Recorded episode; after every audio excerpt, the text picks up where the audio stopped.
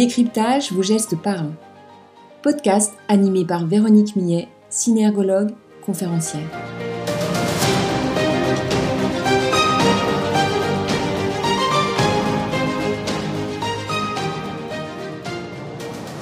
Vous est-il déjà arrivé de penser si seulement je ne pouvais plus souffrir et mettre de côté toutes mes émotions négatives, je n'en serais que plus heureux?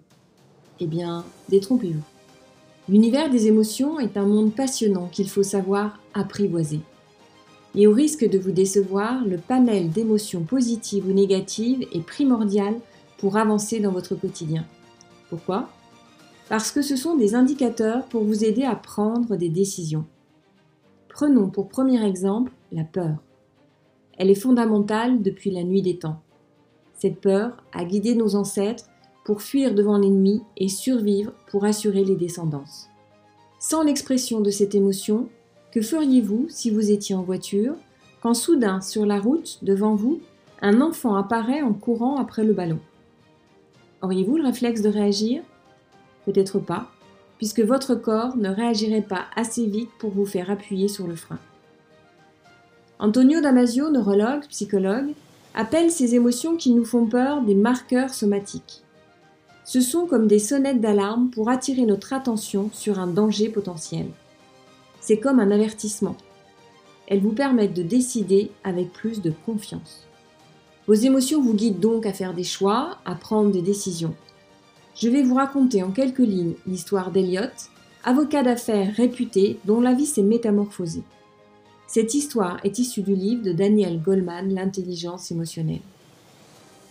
Elliot est atteint d'une tumeur au cerveau, de la taille d'une orange située juste derrière le front. Après son opération, ses capacités de raisonnement, sa mémoire, son attention étaient intactes. Mais il semblait avoir perdu le sens des priorités. Il pouvait compter, parler, se souvenir, mais il n'éprouvait aucune émotion. Son déficit émotionnel impactait ses prises de décision. Selon Antonio Damasio, neurologue consulté, l'opération avait montré une section entre l'amygdale et le néocortex, siège de la pensée.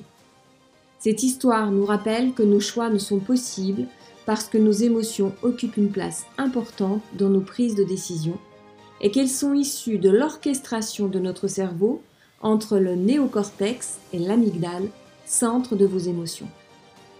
Vos émotions sont 100% indispensables pour raisonner. Elles sont votre plus belle richesse.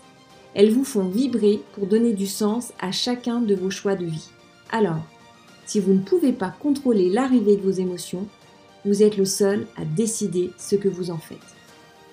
Je vous invite à suivre mon actualité sur le site véroniquemillet.fr ou sur ma page LinkedIn, synergologue conférencière Véronique Millet. À bientôt.